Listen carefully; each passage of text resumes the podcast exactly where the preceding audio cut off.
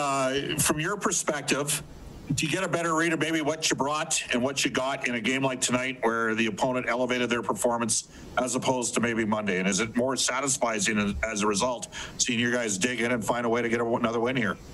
Yeah, you know, it was. Uh it was kind of a hard fought game, not a lot going on in it. And uh, Koskinen made a couple big saves early for us, um, but just just a lot of a lot of wall battles, a lot of battles for pucks, and uh, they competed hard. You know, we uh, our power play came through with a couple big goals for us, and and uh, you know it was kind of a yeah, I don't know, just kind of a slugfest after that, just trying to find space out there. So Koski was good. Our, our special teams, uh, we got a big kill at the end also, uh, helped us. And we, uh, we knew they were going to play hard. They're a desperate team, and I, I like the way our guys kind of hung in the game since you've had both goaltenders, uh, Koskinen's got a 929 save percentage in his 10 appearances. Just a thought. I mean, he hasn't seen a lot of work, but uh, what's he, you know, what's impressed you about, you know, what he's done maybe in practice uh, and, and that's resulted in, you know, some success here when he when he has gone in between the pipes? Uh,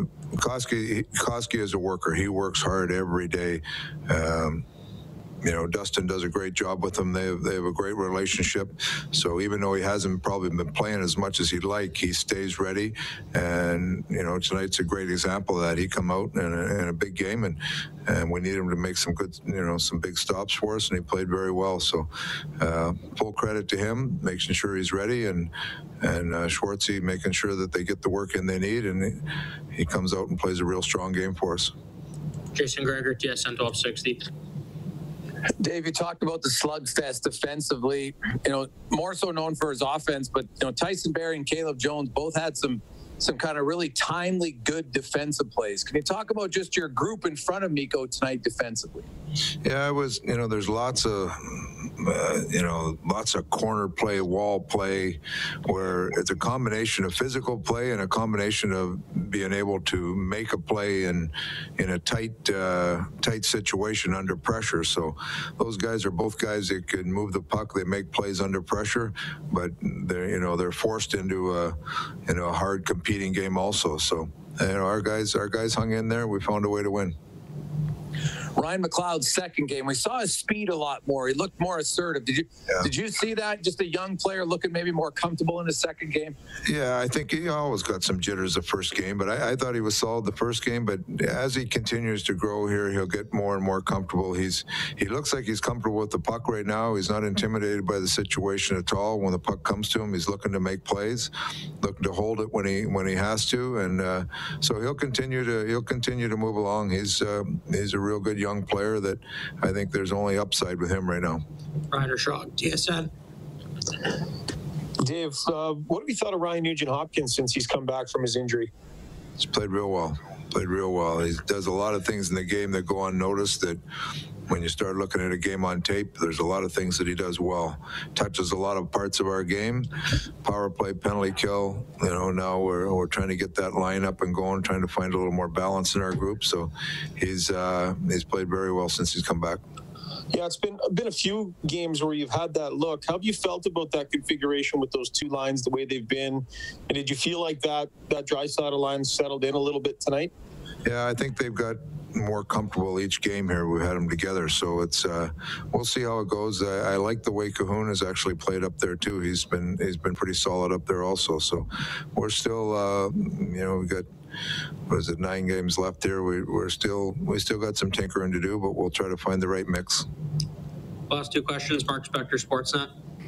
Yeah, along that vein, Dave, do you feel like you're getting, you know, the trade deadline comes and goes and you bring in a player, but mm-hmm. you know, the third line center where you kind of get him in McLeod all of a sudden, and and yeah. Kahun's filling in that left wing spot. You're you're you know, Puljujarvi's playing a solid game of hockey here. Yeah. Uh, you're kind of building from the guys you have. Uh, is it making well, your team yeah. better? I would think. Yeah, that's that's you know we've it's been a unique year that way, spec, because you got you know you got this taxi squad all around, so you you you've got a good selection of players you can you can pick from, and there's some veteran guys that probably haven't played as much as they'd like, but we're trying to find the right mix. Um, McLeod's had such a good year, we wanted to give him a look. Uh, Kulikov's come in, and he it'll take him some games to get up to speed here. I thought the first game he was real strong tonight. Uh, um, you know, there was some puck battles that you'd like to see him a little cleaner plays on, but he's uh, he's a good veteran player. They'll come in, so we got to continue to get our group together. You know, it's it's it's just a it's it's a different year. We got you know you're carrying 30 players on the road in regular season.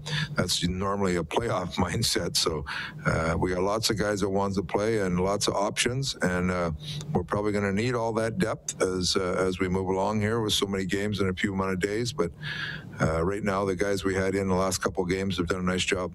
Now, will you, when you shape your lineup over these last nine games, I know you said this morning you're going to play, maybe get a couple guys in who haven't played, that sort of thing.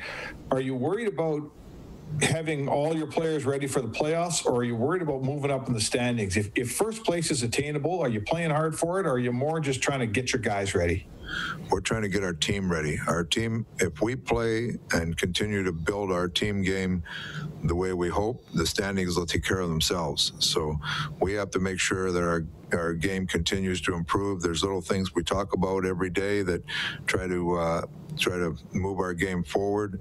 Some of it is line combinations, personnel, some of it's some structure stuff, but all the little parts of the game that need to be clicking at the right time, that's what we're working on every day. And, uh, and we'll continue to do that right down the stretch here. Thank you.